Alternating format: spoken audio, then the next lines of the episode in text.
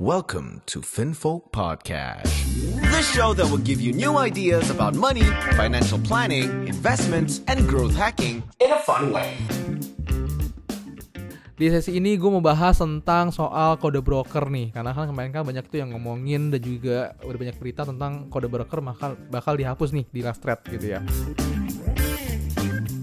karena disinformation sebenarnya ini very inefficient ya menurut gua di pasar gitu. Oke. Nah, karena begitu ada power buyer berita keluar 3 4 hari kemudian. Tapi Hmm. begitu 3 4 hari kemudian udah misalnya ARA 4 kali berturut-turut ya kan. Ya. Nah, tapi sebenarnya kan kata katanya juga eh, data broker itu akhirnya dibuka Hmm. setelah market tutup. Angka tutup ya bener. Tapi bisa jadi damage is already done gitu loh. Misalnya kita udah kena minus 25% gitu, Iya. atau reject yang normal. Ya udah, ya mau gimana lagi? Hello Finfokers Sebelum nonton video ini, wajib diingat ya, apa pun yang dibicarakan di video ini bukan sebagai ajakan investasi ataupun rekomendasi saham apa pun. Tapi hanya pendapat ataupun analisa pribadi dari host dan juga speaker ya teman-teman. So, sebelum kita mulai, enjoy the podcast. Hello Finfokers, welcome back lagi di episode ini bareng gua sama sama gua Calvin dan gua di sini bareng Covincent as always juga di Stockpot series ini. Jadi di sesi ini gue mau bahas tentang soal kode broker nih. Karena kan kemarin kan banyak tuh yang ngomongin dan juga udah banyak berita tentang kode broker bakal bakal dihapus nih di last thread gitu ya.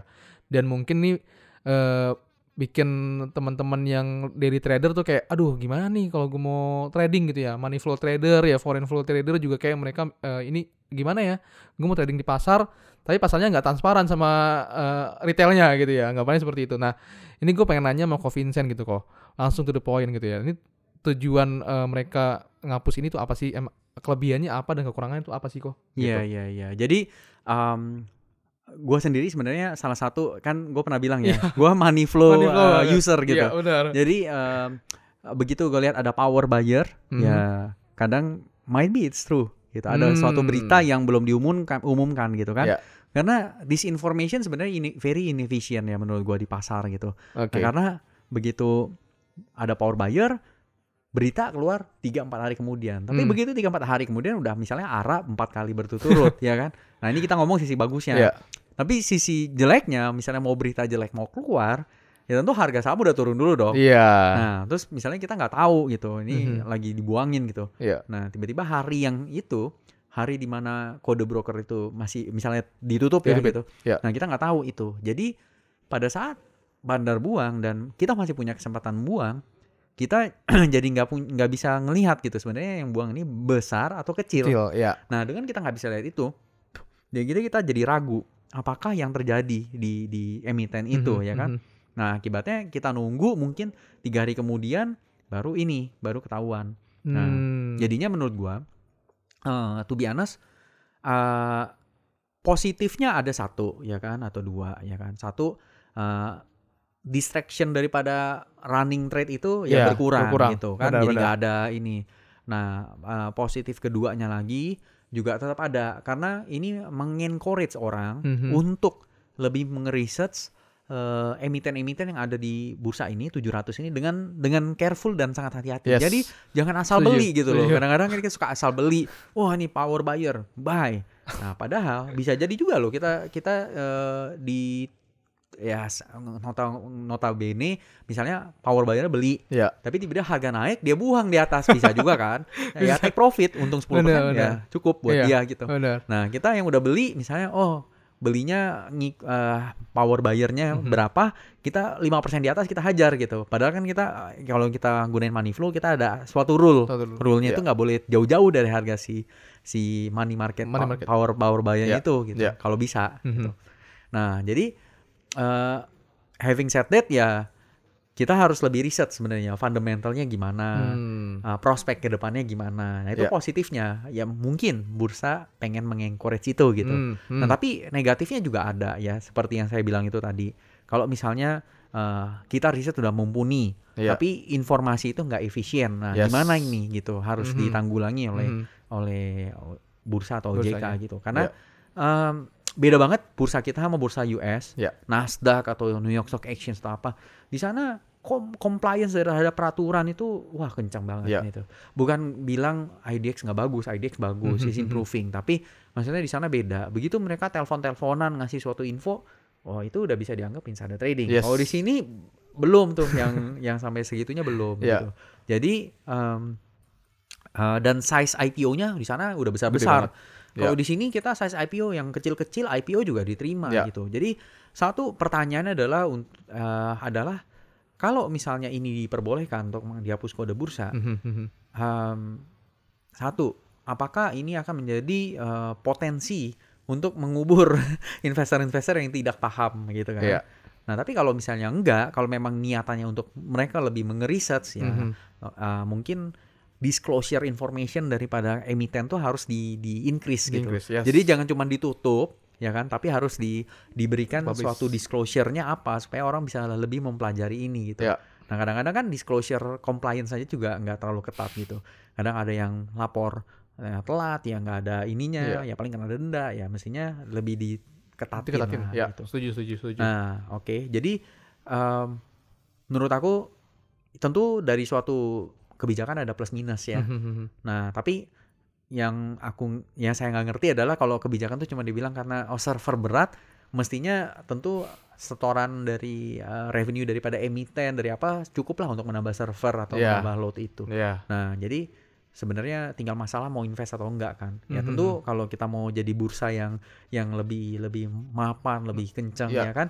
Ya nanti mekanismenya jangan ya jangan cuma one way, cuman Mhm. bisa going up. Nah, kalau bisa kita di develop juga untuk bisa short selling, bisa beli call Hmm. option, put Hmm. option, uh, future market forward gitu. Ya. Nah, jadi uh, marketnya bisa interconnected dengan uh, bursa, Bursa- luar bursa juga. luar juga, Nah, yes. itu lebih canggih gitu. Tapi kita Ya. belum, kita nih masih eh, banyakin jumlah emiten. Nah, Yes. tapi dengan banyakin jumlah emiten, apakah itu yang diperlukan oleh investor retail? Belum tentu Hmm, gitu. hmm, Nah, hmm. jadi mungkin yang diperlukan adalah in- eh, emiten yang berkualitas, ya kan? Yes. Nah, kalau kita baca dari 700 company yang go public, ya nggak nggak banyak sih yang yang yang bagus-bagus gitu.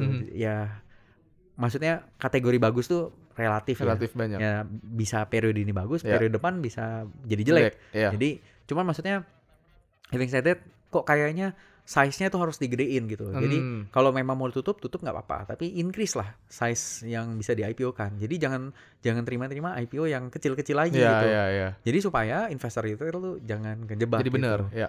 Nah, ya. tapi sebenarnya kan kata katanya juga eh, data broker itu akhirnya dibuka Hmm. setelah market tutup. Angka tutup, yes, benar. Tapi bisa jadi damage is already done gitu loh. Misalnya kita udah kena minus 25% Iya. ya atau reject yang normal. Ya udah, ya mau gimana lagi? Besok misalnya auto reject lagi 25% ya. Iya. ya. Terus mau gimana lagi ya? benar, benar, benar. Akibatnya ya kayak, kemarin kayak ya mungkin teman-teman ada yang kena lah ya di KF, INAF, Iya, IRA iya, gitu kan iya. minus 7% kali berapa sampai akhirnya 40% ya mungkin ya. nah, kalau misalnya kita tahu flow-nya, market Hmm. flow-nya gitu. Belum tentu kita bisa masuk uh, KF, INAF, IRA itu gitu Hmm, karena kan hmm. waktu saat itu volume pembelian itunya masih kecil. Yes. Akumulasinya gitu. Yes. Ya ya kayak gitu sih, tapi setiap aliran apa kita kan di sini invest tuh banyak alirannya ada Ya, yang uh, money flow, bandarmologi ya Ya. kan, atau ada yang fundamental banget, ada Mhm. yang technical, Ya. ya tentu semua kepentingan itu harus diakomodir lah oleh Benar. oleh ini uh, oleh bursa. Bursa. Kalau dari aku sendiri sih ya requestnya kalau bisa jangan ditutup gitu. Kenapa? Hmm. Karena gini, istilahnya kayak kita pergi uh, ke kasino lah ya. Mhm. Nah, eh, emiten yang menggunakan money market apa eh, pasti ada pengelolaan ininya kan supply barangnya. Supply-nya, barangnya, betul. Mereka punya eh, jumlah hitung-hitungannya. Ya. Berapa barang yang mereka punya, berapa sisanya udah. Nah, tapi kita nggak bisa ngitung, nggak bisa ngapa-ngapain. Jadi it is a bit unfair kalau Iya, menurut aku, setuju, gitu. setuju. Jadi mereka punya edge gitu. Nah, kalau kayak gitu kan kemungkinan besar in the long run Mhm. ya they will win they will win more than retail investor. Yes, benar. Mungkin retail benar. investor akan menang juga, tapi mungkin segelintir orang nggak semuanya gitu. Mhm. Jadi ya kalau misalnya akhirnya dibuka juga harinya, ya mendingan dibuka aja sekalian gitu. Hmm. Kalau nggak hapus sekalian semuanya, ya Bener-bener kita kelihatan. arahkan benar-benar semua full research ya kan. Ah, oke. Gitu. Ya kita nggak tahu nih uh, arahnya lebih kayak apa. mana gitu. Ya, ya, ya. Nah tapi ya itu sih kalau dari aku. Oke, oke, oke, oke. Nggak tau Calvin sendiri ada pernah pakai nggak kayak money flow apa? Eh, Atau lihat sih, Technicom? lihat sih dari dari broker summary itu lihat gitu. Cuman jarang sih kalau misalkan lihat dari live trade gitu kan, karena Hmm. eh, yang yang aku tahu beberapa juga suka nipu juga kan dari situ kan dari trade itu suka Iya, iya, nipu iya. juga. Jadi eh, dan gue pribadi bukan daily trader sih. Jadi Iya, gue iya. pengen carinya yang swing swing aja gitu. Jadi swing ya, panjang ya. Jadi kalau buat gue pribadi nggak terlalu kepake nih. Kalau buat gue pribadi gitu ya. Hmm. Mungkin koko kan pakai banget nih. Kalau gue Iya. pribadi nggak terlalu pakai gitu. Kalau kalau gue kombinasi, jadi eh gue fundamentalis Ya. karena gue harus tahu gini-gini. Tapi alangkah baiknya kalau ilmu itu digabungin, Aha. kita bisa dapat harga yang teroptimum. Jadi kalau misalnya oke harga naik, oh sini ini nah, value, oh bisa dapat lebih murah kan lebih baik. Kan? Benar benar. Jadi eh, cuannya optimum, gitu Optimum, ya. iya. Nah, ya kayak gitu sih ya. Kita pakai itu supaya bisa ngukur seberapa Mhm, tinggi resiko and stuff gitu. Nah cuman kadang-kadang kalau harinya udah lewat ya Ya udah udah ba- bisa udah jadi ya. besok bursa Amerika ada gimana gimana ya udah berubah lagi kondisi ya kita masih riset. Riset lagi, lagi. gitu kan. Benar Jadi, benar benar. jadi ya alangkah baiknya kalau memang toh akhirnya akan dibuka ya dibuka aja gitu. Hmm. Hmm, Gitu hmm, sih. hmm, Makanya kemarin sampai ada petisi ya kayaknya. Iya, iya, iya. Dikit-dikit sekarang put- petisi, Petisi, gitu. betul, betul, Jadi betul. ya gitu sih. Oke. Hmm. By the way, thank you kok Vincent udah luangin waktunya hari Iya. ini nih kita jadi hari ini syuting stockpot gitu ya. Jadi Iya. Udah lama banget kok ya. Jadi Ya, mungkin nextnya nih kok ya, gue kayak, kayak enakan kita pakai clubhouse kali kok ya. Karena boleh aja boleh. eh, menurut gue kayak eh, clubhouse lagi banyak yang belajar dari sana kayak gitu kan. Jadi Iya, orang-orang iya. bisa jadi apa di up juga bisa di ngobrol sama kita nanya Iya, iya, juga. nah iya, itu iya. menurut gue Jadi kita bisa uh, ta- uh, tanya jawab tanya ya jawab satu-satu gitu ya. Lebih kan lebih up satu, up dua, ya bener, kan? bener bener bener Seru juga sih kemarin Seru, seru, seru. ya. Betul betul. Sampai tapi kita kemarin kita pengen clubhouse yang tepat waktu satu jam ya satu jam oh gitu. ya, oke Jadi jangan, oke. jangan ya molor-molor lah, Molor, nanti molor, molor. kasihan gitu. Bener-bener harus dikasih timeline kok. Kalau Iya. enggak kadang-kadang sampai subuh, pagi gitu kok ya, mengganggu tidur kita gitu ya. Betul betul. Oke, by the way thank you Ko Vincent udah uh, syuting Stockpot hari ini. Jadi teman-teman, gue ingetin lagi teman-teman yang pengen uh, up to date banget soal uh, market dan juga tahu tentang uh, dunia bisnis, finance sebagainya, teman-teman bisa follow at Money dan nanti juga follow Ko Vincent juga di Instagram at vincentius.prasetyo juga gitu ya. Dan nanti next kita akan ngobrol di Clubhouse. Bu, tinggal cari waktunya lagi karena kan Vincent juga pasti ada kerjaan uh, sana sini kok ya. Jadi Iya, iya. mesti cari waktu dulu ya pasti eh, nanti kita akan kabarin di uh, Finvlog Money dan juga di IG-nya Vincent Prasetyo gitu. Oke, thank you yang udah nonton, thank you yang udah eh, dengerin eh, podcast ini juga. Teman-teman jangan lupa subscribe juga di YouTube dan juga follow kita di Spotify juga gitu. Yes. Oke, Thank you. thank you Vincent, thank, Thank you you. So see you